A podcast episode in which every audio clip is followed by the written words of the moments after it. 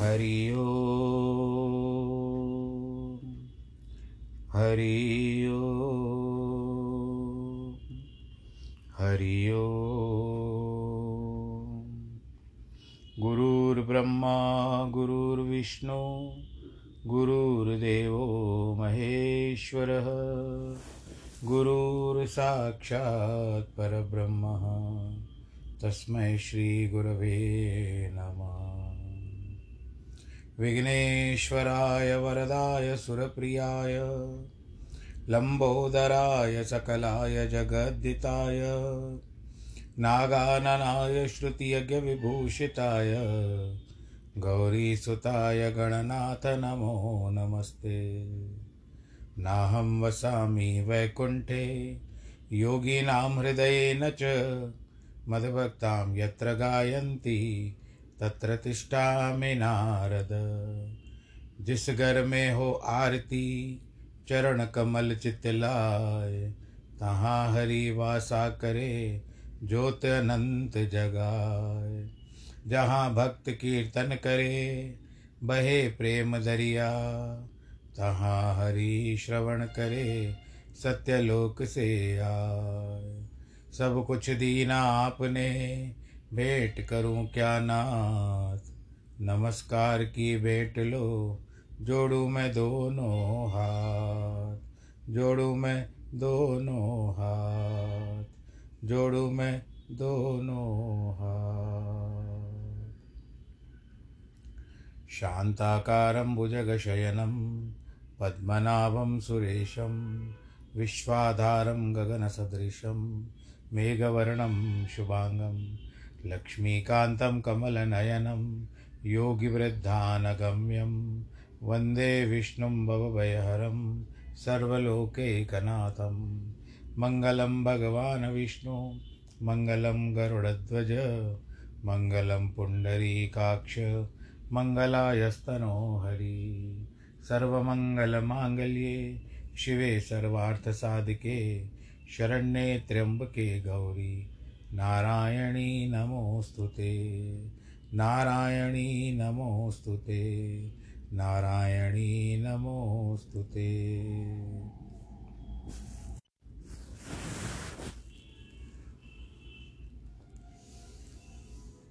श्रीकृष्ण गोविन्द हरे मुरारे। हे नाथ नारायण वासुदेव। श्रीकृष्ण गोविन्द हरे मुरारे। हे नाथ नारायण वासुदेव, हे नाथ नारायण वासुदेव, श्रीनाथ नारायण वासुदेव, हे नाथ नारायण वासुदेव, श्रीनाथ नारायण वासुदेव। नारायणं नमस्कृत्यं नरं चैव नरोत्तमं, देवीं सरस्वतीं व्यास ततो जयमुदीरयेत् कृष्णाय वासुदेवाय। हरये परमात्मने प्रणतक्लेशनाशाय। गोविन्दाय नमो नमः। सच्चिदानन्दरूपाय विश्वोत्पत्त्यादिहेतवे तापत्रयविनाशाय श्रीकृष्णाय वयं नुमः। यं प्रव्रजन्तमनुपे तमपेतकृत्यं द्वैपायनो विरह, कातर आजु आवह। पुत्रेति तन्मयतया, तर्वो विनेदो तं सर्वभूतहृदयं मुनिमानतोऽस्मि मुनिमानतोऽस्मि मुनिमानतोऽस्मि। बोलो श्री कृष्ण भगवान की जय। प्रिय भक्तजनों, श्रीमद् भागवत की कथा इस समय जो हमारे पास वर्तमान है, प्रभु की अनुकंपा मुझ पर भी रहे, आप पर भी रहे।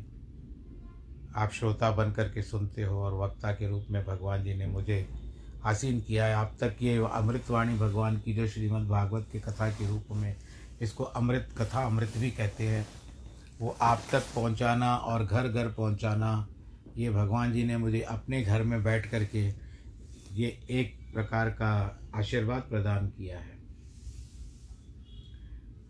हम इस समय में दूसरे स्कंद में हैं, भागवत के।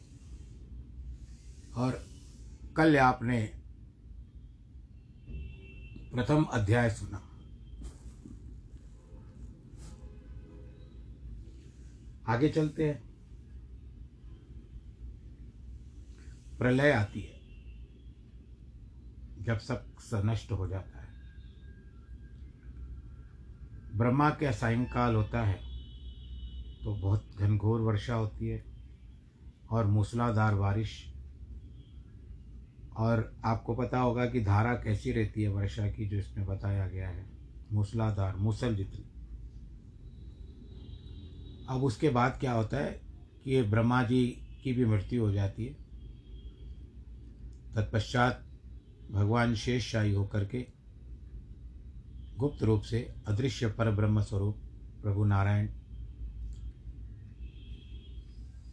जल के अंदर समा जाते हैं। फिर उसके बाद बहुत समय तक एक योग साधना में रहती है। योग कहते हैं कि और पहले प्रलय की धारणा से ईश्वर प्रसन्न हुए कि पहला हो गया। अब फिर से संसार की उत्पत्ति की जाए। फिर से संसार की रचना की जाए। और ब्रह्मा जी ने उनसे सृष्टि की रचने की स्मृति को प्राप्त होकर महाप्रलय से पहले जैसे यह विश्व था, उस प्रकार से फिर रचा। उनकी निश्चयकारी बुद्धि और अमोघ दृष्टि थी। इस धारणा से विश्व रचने का सामर्थ्य होता है। आपको यह भी पता होना चाहिए कि जो हम केमिस्ट्री मिलाते हैं कि किसको किस तरह से होना चाहिए, किसको किस तरह से होना चाहिए, जो तालमेल कहते हो आप। जब तक वस्तुओं का तालमेल नहीं होगा, तब तक कुछ बन नहीं पाएगा। तो ब्रह्मा जी ने ये तालमेल बना करके सृष्टि की रचना की है। परंतु उपासना फल से विरक्त को शुद्ध आत्मधारण में अधिकार है।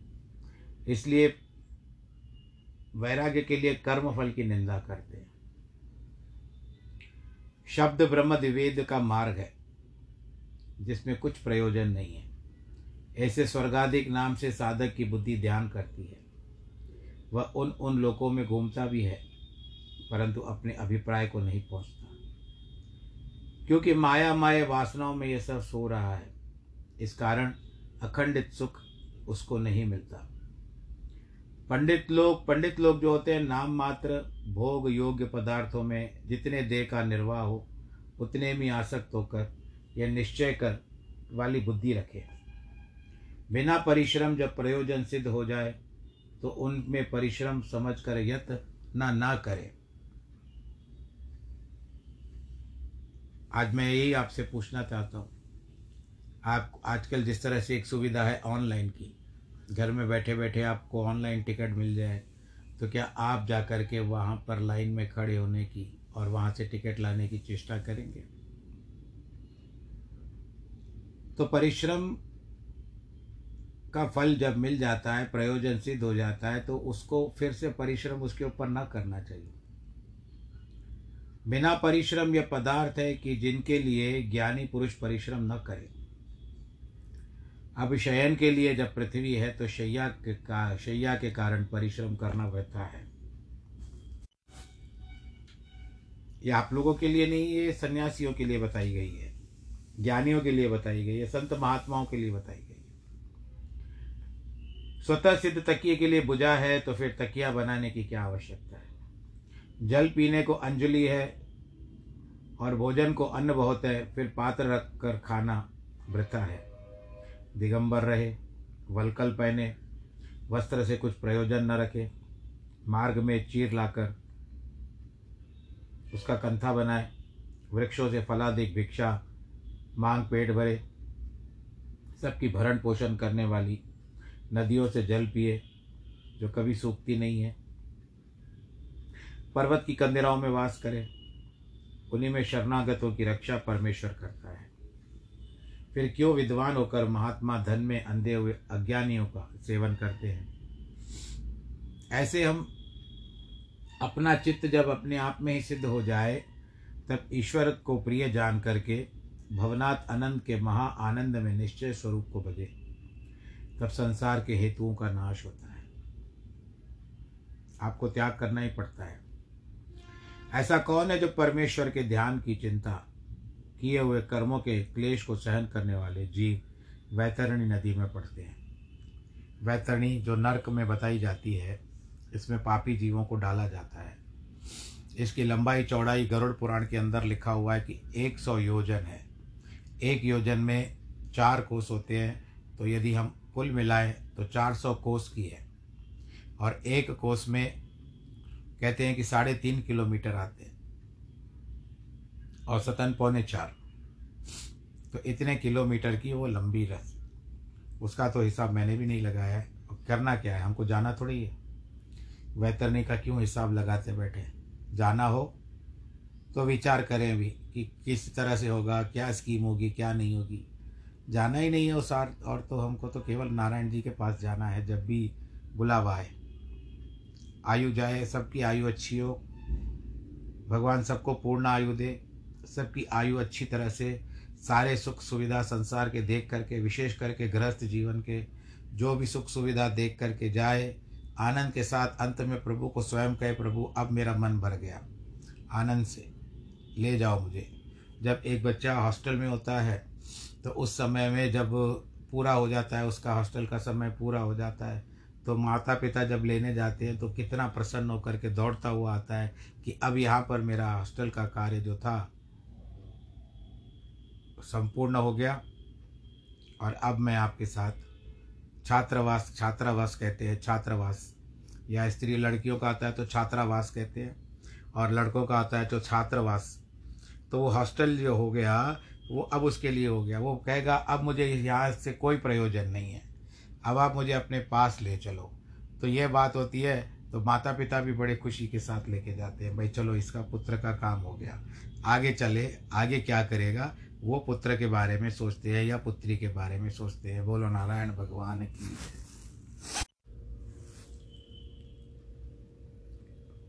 इसी कारण परमात्मा को स्मरण करें। अब कईयों के मुख से अभी भी अपनी माता का नाम निकल जाता है। कुछ जब दुख आता है या कोई ऐसी अनोखी वस्तु हो जाती है, ऐसा, ऐसी कोई घटना हो जाती है अनदेखी घटना हो जाती है यानी देख दिखाई भी देती है तो उसके आ, आ, अपने आप मुख से निकलता है मम्मी। माता हे पिता ऐसे निकल जाता है। तो यानी यहाँ पर हम अपने आप माता पिता को ही परमात्मा का रूप समझते हैं। इसका इसके लिए परमात्मा का सिमरण करता रहे चिंतन करता रहे भगवान जी भूलने वाली चीज़ नहीं है। अब हम चलते हैं मानसी पूजा का वर्णन। वो क्या होता है? कोई अपने देह के भीतर, हृदय के भीतर अवकाश को में जो आदेश मात्र शरीर धारण किए हुए पुरुष देते हैं, उस चार भुजा, कमल, शंख, चक्र, गदा धारण, प्रभु, प्रसन्न मुख, ईश्वर को धारण और स्मरण करते हैं अपने हृदय में। प्रसन्न मुख पद्मदलवत लोचन, यानी आँखों जैसे कमल नयन जिसको कहते हैं कदम्ब प्रसून के समान पीताम्बर धारण किए हुए, स्वर्ण के भुज बंदों में शोभायमान महारत्न के दमक रहे हैं। महामणियों के जड़े हुए कीट कुंडल धारण किए हुए, प्रसन्न हृदय कमल के पात्र रूप, स्थान पर जिनके चरण कमल योगीश्वरों में स्थान किए जाते हैं। माँ लक्ष्मी भृगुलता हृदय में दिखाई पड़ती है। कौस्तुभ रत्न कंठ में धारण किए हुए हैं प्रभु। जिनकी कांति कभी मलिन नहीं होती। ऐसे प्रसून माला ग्रीवा में शोभायमान है। क्रौंदनी अंगूठी है, कड़े कंगन नुपुर इत्यादि भूषित है। चिकनी निर्मल घूंगर वाली शाम अलकों में शोभित मनहरण मुस्कान युक्त, उधार लीला से हास्य युक्त, नेत्रों पर अत्यंत शोभित भ्रकुटी का चलना उसमें बड़ा अनुग्रह सूचित होता है। चिंतन करके प्रकट होता है इसका सदैव अपने मन में स्मरण करें, दर्शन करें। जब तक मन धारणा करने में स्थित बन जाए, गदाधर के चरणों में लेकर के हांसी पर्यंत एक एक अंगों के बुद्धि को अनुभव करें। इस समय अगर आपके हृदय में बैठे हुए हैं तो सबसे पहले भगवान के हृदय में, अपने हृदय में भगवान जी के श्री चरणों का ध्यान करें। फिर उसके धीरे धीरे धीरे करके ऊपर उठाए, घुटने, कमर उसके बाद नाभि और हृदय, मुख, उसके बाद सिर इत्यादि भगवान जी के किरीट, जो भी भगवान जी का स्वरूप है। जिस तरह से ये ध्यान करता जाएगा, शरीर शुद्ध होता जाएगा, बुद्धि भी शुद्ध होती जाएगी। पर अवर दृष्टा विश्वेश्वर में भक्ति योग जब तक न हो, तब तक स्थूल विराट पुरुष का रूप आवश्यक कर्म के अनुष्ठान उपरांत नियमों में तत्पर होकर के स्मरण करें। यह तो समीप मृत्यु वाले का कर्तव्य है। अपने आप देह त्यागे, उसका कर्तव्य है। अंत समय में उसको यही कहना है कि, सोहम, जो शिवलोक को प्राप्त करना चाहते हैं, वो कहे शिवोहम। जो नारायण लोक को प्राप्त करना चाहते हैं, वो कहे सोहम। यानी मैं अब सोहम का मतलब मैं नारायण विष्णु स्वरूप हूँ, और शिवोहम का अर्थ होता है कि मैं अब शिव का रूप हूँ। है एक ही बात, इनमें कोई अंतर नहीं है। हरि और हर में कोई अंतर नहीं होना चाहिए। हे नरनाथ, जो इस लोक को त्यागने की इच्छा करे, फिर सुख अदासन पर बैठे, शुभ काल में पुण्य देश में मन को आसक्त करे, प्राण को जीते, मन से योगाभ्यास ही योगी का मोक्षदायक है। अपनी निर्मल बुद्धि से बुद्धि आदिकों का दृष्टा जीवन में मन लगाए। जीवात्मा को शुद्ध चैतन्य ब्रह्म में एक एक करके आनंद को प्राप्त होकर सब कृत्य में विराम करे। इससे परे कोई कर्तव्य नहीं है। जिस आत्मा स्वरूप देवों का परम प्रभु काल भी समर्थ नहीं हो सकता, जहाँ जगत के ईश्वर देवताओं की क्या समर्थ है। वहाँ न इंद्र होता है, न यम रहता है, न वायु रहता है, न सूर्य रहता है। वो तो उससे भी आगे है। वहाँ न सत्य सतोगुण है, न न तमोगुण है, न रजोगुण है। न अहंकार है, न महातत्व है, न माया है। इन सब की कुछ सामर्थ्य नहीं है। तो जगत क्या करेगा? यहाँ भी नहीं नहीं कहने वाले विष्णु के परम पद को प्राप्त कर सकते। आत्मा को त्याग और मित्रता नहीं करते। पूजनीय ईश्वर को क्षण क्षण हृदय में मिलाते हैं। ईश्वर का चिंतन करके इस प्रकार मुनि स्थित होकर सबसे उपराम प्राप्त करे। ब्रह्म ज्ञान की दृष्टि से, बल से विषय वासना का त्याग कर, अपनी एड़ी से गुदा को बंद कर, फिर परिश्रम जीत, नाभि आदि छह स्थानों पर पवन को प्राप्त करे। यह पवन जो नाभि के मणिपूर्वक चक्र में स्थित है, उसको हृदय में अनाहत चक्र में रोक कर, उदान गति से कंठ के विशुद्ध चक्र में उस पवन को प्राप्त करे। वह मुनि है। पीछे बुद्धि से अनुसंधान कर चित्त को जीतने वाला अपने तालु के मूल में धीरे से उस वायु को प्राप्त करे। तालु होता है सर के ऊपर जो एकदम पे। जब बचपन में हम छोड़ बचपन में जब जन्म होता है बालक का तो उसके तालु का बहुत ध्यान रखा जाता है। दोनों कान, दोनों नेत्र, दोनों नाक, एक मुख, इन सातों को रोककर किसी वस्तु की चाहना न करे। वहाँ से उस ब्रुकुटी के भीतर आज्ञा चक्र है। ये हमारी जो बोहें होती है ना, इसके बीच में जहाँ पर हम तिलक इत्यादि लगाते हैं, ये आज्ञा चक्र है। उसको प्राप्त करें। अपने प्राणों को यहाँ पर रख दें। एक घड़ी स्थित होकर शुद्ध शुद्ध दृष्टि कर पर ब्रह्म को प्राप्त हो। ब्रह्मरंध्र को भेद कर दे, इंद्रियाँ सब क्या त्याग करे, फिर ये यहाँ पर तालू पर आ जाए और तालु से प्राण निकल जाए। यह पूर्वोक्त सदो मुक्ति कही है। अब क्रम मुक्ति कहते हैं। हे नृपेंद्र, जो ब्रह्म के स्थान में होकर जाता है, वह गगनचारी सिद्धों का विहार स्थान है। अणिमादिक अष्ट सिद्धि मिलती है। अणिमा, महिमा, लघिमा इत्यादि आठ सिद्धियाँ हैं। वो प्राप्त होती है। उस ब्रह्मांड में मन इंद्रियों के साथ ही चला जाता है, क्योंकि मृत्यु के समय जो वासना प्राणी के हृदय में रहती है, सब लोगों को भोग भोगता हुआ जाऊँ तो मन इंद्रिय सहित जीव जाता है। उसकी वासना उसको वैसे ले जाती है। पवन रूप जिनकी देह, उपासना, भगवत धर्म, अष्ट, गयो समाधि, इनके करने वाले योगीश्वर को त्रिलोकी के बाहर, भीतर, सब स्थानों में जाने की गति होती है। ऐसा कहते हैं कि वे उस गति के कर्मों से नहीं प्राप्त होते। हे भूपाल भूपाल का अर्थ होता है कि भूमि का पालन करने वाले आकाश में होकर ब्रह्मलोक के मार्ग में ज्योतिर्मय सुषुम्ना नाड़ी से अग्नि अभिमानी देवताओं का प्राप्त होता है। ये सब कुछ आपने भगवत गीता में भी सुना था।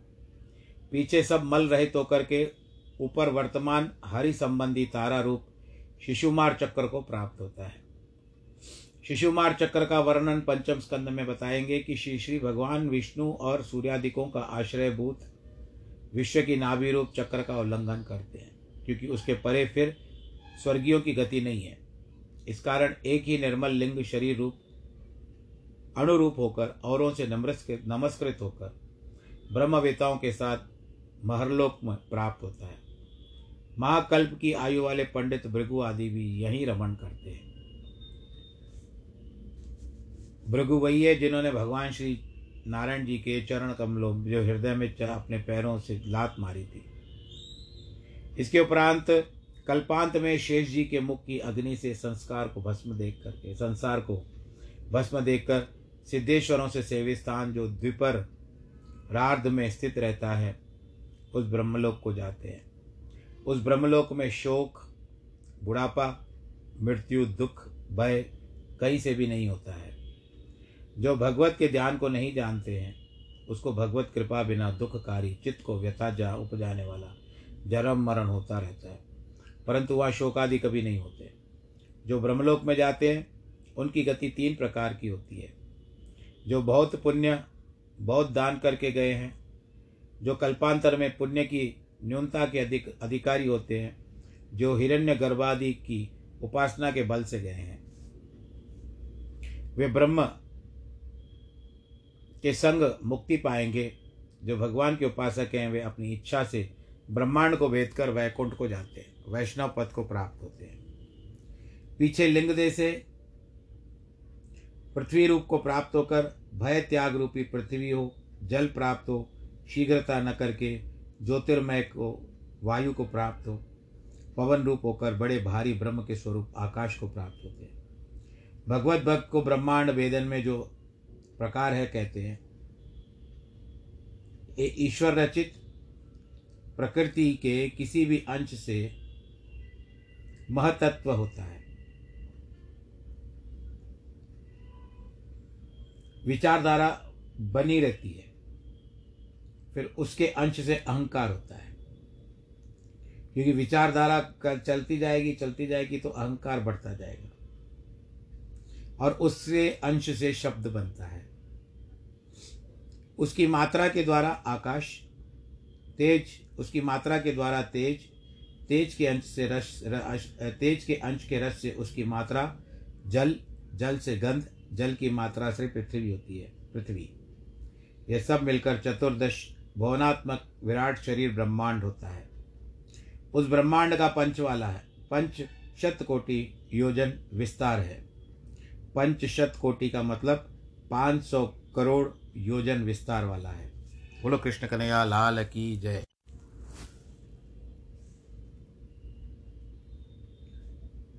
पृथ्वी शब्दवाच्य विशेष अंड, अंडकटाह शतकोटि योजन विस्तार वाला है।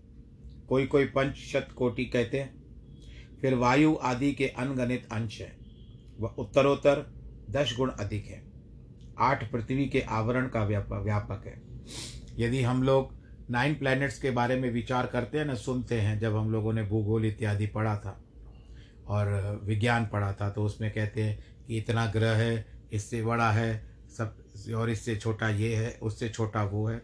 तो ये सारी बातें जो बताई जाती है, वो, ये एक प्रकार का जो भूगोल है, हम उस पर ध्यान में जा रहे हैं। अब इस पर प्राण से गंध, रसना से रस, दृष्टि से रूप, त्वचा से श्वास, श्रोत्र से आकाश, गुण को प्राप्त होकर योगी प्राण उन क्रियाओं में प्राप्त होते हैं। अहंकार भी तीन प्रकार का है। तामस, राजस, सात्विक। तामस से जड़भूत सूक्ष्म उत्पन्न होते हैं। राजस से बहिर्मुख दश इंद्रियाँ और सात्विक से मन इंद्रिय देवता, उनका लय उस अहंकार से नष्ट होता है। यह योगी भूत सूक्ष्म इंद्रियों का लय मनोमय, देवमय, अहंकार की गति से प्राप्त होकर गुणों का जिस लय में ऐसे महतत्व को प्राप्त होता है। हे नरेश, आनंदमय जीव उपाधियों के अंत में प्रधान रूप से उस आत्मा को प्राप्त होता है। भगवत की गति जो गया है, भगवत की गति को जो गया है, वह इस संसार में आसक्त नहीं होता। ये सारी बातें आती है जो बताई गई है। इन सारी बातों का अनुसरण करे, तभी जाकर के उसकी ये गति होगी। हे राजेंद्र, यह दोनों मार्ग वेदों ने बताए हैं। सनातन मार्ग आपने जाना है। पहले भगवान की ब्रह्मा ने आराधना की थी। तो भगवान वासुदेव ने यह गति ब्रह्मा से कही थी। जो जीव संसार में फंस रहे हैं, उनको इससे अधिक और कल्याणदायक मार्ग नहीं है, जिससे कि भगवान वासुदेव में भक्ति योग हो। भगवान चतुरानंद निर्विकारी, एकाग्र चित्त करके वेद को तीन बार बुद्धि से विचार कर जिसे आत्मा में प्रीति हो, वही निश्चय करते हुए। सब जीवों में अपने आत्मा द्वारा श्री हरि भगवान को ही देखते हैं। बुद्धि आदि जो ईश्वर को देखने के उपाय हैं, अनुमान करने से जो लक्षण है, उनसे देखते हैं। नृपेंद्र, इस कारण सर्वात्मा हरि सर्वत्र सर्व काल श्रवण करने योग्य है। इसके लिए सदैव आपके मुख से निकले, नारायण नारायण हरिमोहन हरिमोहन या जो आपके इष्ट देवता हैं, उनको याद करिए। और वे ही मधुसूदन सब जीवों के स्मरण करने योग्य है। मधुसूदन भगवान को इसके लिए कहा क्योंकि मधु नामक दैत्य को भगवान जी ने मारा था। जो कोई भगवान सर्वव्यापी अथवा ब्राह्मणों की अमृत कथा को श्रवणों से बलि बांधती पीकर भर भर के पीते वे विषयों से ऐसी दूषित अंतकरण को पवित्र कर श्रीहरि के चरण कमलों में समीप जाते हैं। तो आपको ये अध्याय जो मैंने अभी बताया, इस समय में आपको एक दो बार सुनोगे तभी जा कर के आप किसी निष्कर्ष पर पहुंचोगे। एक बार में समझ में नहीं आएगा। क्योंकि भगवान की कुछ ऐसी माया होती है कि हमको समझ में नहीं आती है। जब तक हम भगवान जी का ही ध्यान न करें कि प्रभु आप अपने माया का आवरण, पर्दा हमारे सामने से हटाओ तो तब माया का पर्दा हट जाता है, प्रभु श्री के दर्शन हो जाते हैं। ये मैंने इसके लिए धीरे धीरे से कहा, जिस तरह से आपको अच्छी तरह से समझ जाए तो ये तालमेल है प्रभु के पास पहुँचने का, आधार है। और यह भी बता देता हूँ कि आपको वहाँ आधार कार्ड की आवश्यकता नहीं है। आप कर्म, आपके गुण ही आपका आधार बन जाते हैं। बोलो, नारायण भगवान की जय। तो जो बात हमसे पूछी, वह हमने कही। सूत जी कह रहे हैं, शौनक आदि ऋषियों को, और यहाँ पर अब शुक्रदेव जी सामने परीक्षित के बैठे हैं तो इसके बाद शुक्रदेव जी आरंभ हो जाएँगे। आसन मृत्यु बुद्धिमान मनुष्य को श्री हरि की कथा, श्रवण ही करना ही श्रेष्ठ है। परंतु अनेक कामों की फल प्राप्ति के लिए अन्य देवताओं का भजन करना योग्य है। अब कईयों को बहुत सारी इच्छाएँ होती है। ये करना है, ये करना है, घर में पुत्र की ब्याह नहीं हो रहा है, पुत्री की पुत्री का ब्याह नहीं हो रहा है सही सगाई नहीं हो रहा है संयोग नहीं बन रहा है। मुझे सुंदरता प्राप्त करनी है, मेरी जो तबीयत ठीक नहीं रहती है वो, और मुझे धन संपदा किस प्रकार मिले, मुझे सुंदरता कैसे मिले? तो इंद्रियों की जो पुष्टता चाहते हैं, अन्य देवताओं का भी भजन कर सकते हैं। ये कामना सिद्धि करते हैं देवता। इंद्रियों की पुष्टता चाहने वाले आपकी इंद्रियाँ यदि थोड़ी सी ढीली पड़ गई हैं तो आपको इंद्र की पूजा करनी चाहिए। संतान वृद्धि चाहने वाले दक्ष प्रजापति की पूजा करें, जो श्री भगवान शंकर जी के ससुर जी थे। लक्ष्मी की इच्छा वाला दुर्गा देवी की पूजा करें, तेज की अभिलाषा वाला अग्नि की पूजा करें। आपके मुख पर चमक होनी चाहिए तो आप अग्नि की पूजा करो। ऐसा नहीं कि आप अग्नि जलती रहे और आप मुख सेकते रहो, नहीं। अग्निदेव को प्रसन्न करने का प्रयत्न करो। धन की कामना वाला श्रेष्ठ वसु का पूजन करे। जो वीरवान होना चाहिए, वह धनदाता महादेव का पूजन करे। अन्नादिक भोग की इच्छा वाला अदिति की सेवा में अनुरक्त हो। अन्नादिक, यानी मेरे घर में अन्न सदैव भरपूर रहे, वो कहे तो वो अदिति। अदिति आप जानते हो अदिति कहते हैं, जो देवताओं की माता है। स्वर्ग की कामना करने वाले द्वादश आदित्यों की पूजा करें। द्वादश आदित्य यानी बारह सूरज होते हैं। बारह सूरज यानी हर महीने सूर्य का नाम बदलता है। राज्य की कामना करने वाला विश्व देवाओं की पूजा करे। जो देश देशांतर की प्रजा को अपने अधीन करना चाहे, वह साध्य नामक देवताओं का पूजन करे। आयु का प्रार्थी अश्वनी कुमारों का पृष्टि की कामना वाला पृथ्वी को स्वच्छ कर पूजन करे, जिसको अपनी प्रतिष्ठा की वांछा हो, वह लोक प्राप्त धावा पृथ्वी पूजा करे। रूप का चाहने वाला गंधर्वों का ध्यान करे, सुंदर स्त्री चाहने वाला उर्वशी अप्सरा, और सब देश के राज्य की कामना करने वाला परमेष्टि नामक ईश्वर का पूजन करे। यश की इच्छा वाला यज्ञ पुरुष की मेरा नाम हो, मेरी शोहरत हो, नेम, फेम जिसको चाहिए, उसको यज्ञ पुरुष की पूजा करनी चाहिए। कोष की इच्छा वाला कोष कहते हैं, खजाने को, वरुण की पूजा करें। अब आप सोचोगे कि हमने कुबेर क्यों नहीं कहा, पर जो भागवत में लिखा हुआ, वही आपको बता प्रचेता वरुण की पूजा करें, विद्या चाहने वाला महादेव जी की पूजा करें। क्योंकि महादेव जैसा विश्व में, सारे विश्व में ज्ञानी कोई नहीं है। क्योंकि उन्होंने ही सारे शास्त्र रचे हैं, सारे पुराण बनाए हैं। विद्या चाहने वाला महादेव जी, अमर कथा भी महादेव जी ने कही है। विद्या भी चाहने वाला महादेव जी की पूजा करें। दंपति में प्रीत्यर्थ पार्वती जी, कि मेरा जीवन जो है अच्छा रहे। सुखपूर्वक रहे इस तरह से। धर्म का चाहने वाला विष्णु भगवान की, संतान की वृद्धि चाहने वाला अर्यम आर्यमादि पितरों की, यम के नीचे आर्यम है, जो सदा बाधा की विपत्ति अपनी रक्षा चाहे वह यक्षों की और बल की कामना वाला मरुदगणों की। जिसको राजगद्दी की इच्छा हो, वह मनु महाराज की, और शत्रु का नाश करना चाहता हो, वो नैऋत्य देवता की। आप लोग आजकल वास्तु सुनते हो। जो साउथ वेस्ट होता है, घर का कोना, और दक्षिण पश्चिम भी कहते हैं, जहाँ पर मुख्य जो परिवार का जो मुखिया होता है, उनका कक्ष होता है, वो नैऋत्य स्थान होता है। भोग की इच्छा हो तो चंद्रमा की, किसी काम की इच्छा न हो तो केवल वैराग्य की चाहना हो तो परम पुरुष भगवान की। जिसको किसी वस्तु की चाहना न हो अथवा सब वस्तुएँ की इच्छा के संग मोक्ष की कामना हो, और वह उधार भक्ति और तीव्र बुद्धि से परम पुरुष विष्णु भगवान की पूजा करे। ईश्वर में अचल भाव रखे। ब्राह्मण भगवत भक्तों की संगति करना चाहिए। यही सब कर्म करने वाले परम पुरुषोर्ता पुरुषार्थ का लाभ है। सब और से रागादिक का समूह जिससे दूर हो जाए ऐसे ज्ञान जिस कथा में होता है, तब आत्मा मन प्रसन्न होता है। जब सब विषय से मन हटता है, तब कैवल्य समत मार्ग में भक्ति योग उत्पन्न होता है।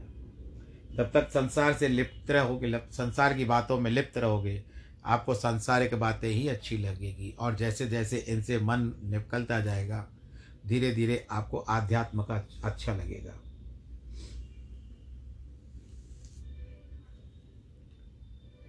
सब विषयों से मन हटना, हटता है तो कैवल्य समत मार्ग में भक्ति योग उत्पन्न होता है। उस समय सब सुख होते हैं। तभी अनेक प्रकार से हरि कथा में प्रीति करते हैं। शौनक जी कहते हैं, भरतवंशियों में श्रेष्ठ राजा परीक्षित ने यह कथा सुनकर फिर व्यासपुत्र शब्द ब्रह्म ब्रह्मता, ब्रह्म के जियाता परम पर ब्रह्मदर्शी शुभदेव जी से फिर क्या पूछते हैं? हे विद्वजन सुनने की इच्छा वाले मुझसे आप कहने योग्य हो। संतों की सभा में श्री भगवान की कथा ही फल है। यह निश्चय करने से होती है। वह भागवत पांडुनंदन महारथी परीक्षित बाल क्रीड़ा में खेलने के समय श्री कृष्ण के आनंद कंद क्रीड़ा किया करते थे और व्यासपुत्र भगवान वासुदेव में परायण। कथन योग श्री वृंदावन विहारी के उदार चरित्र संतों की सभा में सदा कहा करते हैं। सूर्य नारायण उदय अस्त होकर नित्य पुरुष की आयु हरण करते हैं। यदि आप सूर्य, आज सूर्योदय हुआ, फिर रात को सूर्यास्त हो जाएगा। कल फिर सूर्योदय होगा, तब तक आपकी आयु से एक दिन निकल गया।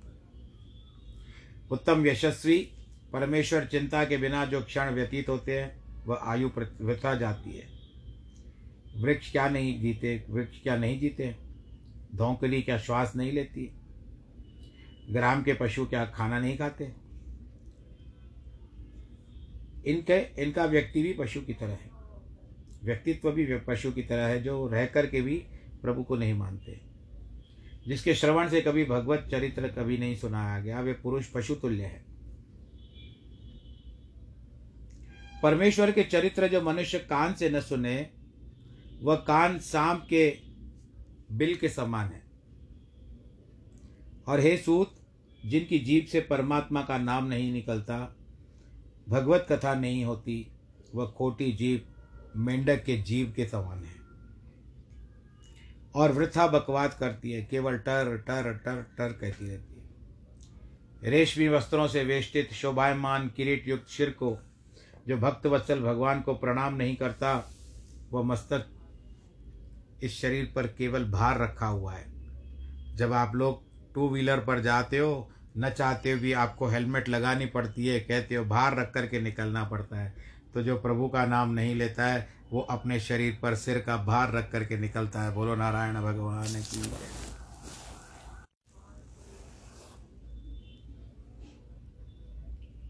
क्या फ़ायदा शरीर को रख करके? भार रख करके क्या फ़ायदा? यदि हाथों में सुंदर सुंदर कंकण आदि शोभित हो, और भुजा हरि की सेवा न करे तो वह भुजाएँ लकड़ी की समझनी चाहिए। जिन नेत्रों ने बांके बिहारी के मनोहर झांकी न निहारी हो, और महात्मा पुरुषों का दर्शन न किया हो, वे आँखें मोर पंख के समान समझनी चाहिए। जिन पैरों ने मधुसूदन क्षेत्रों में न फिरा हो, तीर्थ यात्रा न की हो वह पैर जो है, वो वृक्ष के समान है, क्योंकि वृक्ष रहते तो हैं, पर चल नहीं सकते। जिसके शरीर में ब्राह्मणों और नारायण के रज की स्पर्श नहीं हुई हो वह प्राणी जीता हुआ भी मृतक तुल्य है। जिसने विष्णु भगवान और शालग्राम के ऊपर चढ़ी हुई तुलसी पत्र की सुगंध न ली हो, वह श्वास लेता हुआ भी मृतक के समान। बड़े खेत का विषय है कि ग्रहण करते, करने योग्य जो भाग भगवत के नाम हृदय से नहीं लेते, उनका हृदय पत्थर के समान है। जिन्हें हरिय श्रवण करने से हृदय विकार न हो और आँखों में जल न आए। कथा सुनते सुनते यदि आपके आँखों में जल न आए, आप तन्मय न हो जाओ, आनंद के आनंद के हिलोरे न लेने लगो तो शरीर के रोम रोम न खड़े हो जाए, वह हृदय आपका दिल नहीं है, वो आपका हृदय है पत्थर के जैसा है, पाषाण की तरह रहता है। हे अंग, हमारे मन के अनुकूल तुम कहो। भक्तों में प्रदान व्यास नंदन आत्मविद्या के ज्ञाता जो राजा ने पूछा, उन्होंने वही कहा, और आप सुन रहे हो, यह कथा श्रीमद् भागवत की चल रही है। वर्तमान में यह समय आ गया है कि आज कथा का विश्राम आज आने का समय हो चुका है और बाकी ईश्वर सब की रक्षा करे। आप अपना ध्यान रखिए, सहायता मांगते रहिए ईश्वर से, क्योंकि वही है अंत समय में भी, वर्तमान में भी, अंत में भी, पूर्व में भी वही थे, वही रहेंगे। तो हम केवल उतना प्रभु का ध्यान करें। करोना का समय चल रहा है, फिर से आ चुका है, न जाने कहाँ से लौट के आया। किसी ने बुलाया होगा, आ, लौट के आ जा मेरे मीत, तुझे मेरे गीत बुलाते हैं। तो फिर लौट करके आया। खैर, आया है तो फिर वापस जाएगा भी, निश्चय रहो, अपना परंतु स्वास्थ्य का ध्यान रखो, परिवार का भी ध्यान रखो, और सामाजिक दूरी से बचें, साबुन से हाथ को धोएँ, मास्क ज़रूर पहने, वैक्सीनेशन हो चुका होगा, और दूसरा भी डोज कभी भी आप ले सकते हो, लेना ज़रूर। और अब तो पहली तारीख से पैंतालीस के ऊपर भी आरंभ कर दिया जा रहा है। तो आप सब लोग ज़रूर लीजिएगा। भारतवर्ष के सिवा अन्य देशों में भी जहाँ पर ये वैक्सीनेशन आरंभ हो चुका है, उन सबसे भी निवेदन है कि वो सब वैक्सीनेशन अपनी वैक्सीन ज़रूर लगवाएँ और ईश्वर से प्रार्थना करें, आपको स्वस्थ, सुरक्षित रखें, जिनके वैवाहिक वर्षगांठ, फिर से शायद कह रहा हूँ, वैवाहिक वर्षगांठ है या जन्मदिन है उनको ढेर ढेर सारी बधाई और कल होली का माहौल होगा और परसों फिर धुलंडी है भारतवर्ष के हिसाब से। तो आप सबको कल भी बधाई देंगे, परसों भी बधाई देंगे और ईश्वर ने चाहा तो बधाते ही जाए, बढ़ाते ही जाएँगे और बधाई देते ही रहेंगे। सर्वे भवंतु सुखिना, सर्वे संतु निरामया, सर्वे भद्राणी पश्यंतु माँ कश्चित् दुःखभाग् भवेत्। श्रीमन्नारायण नमो नारायण।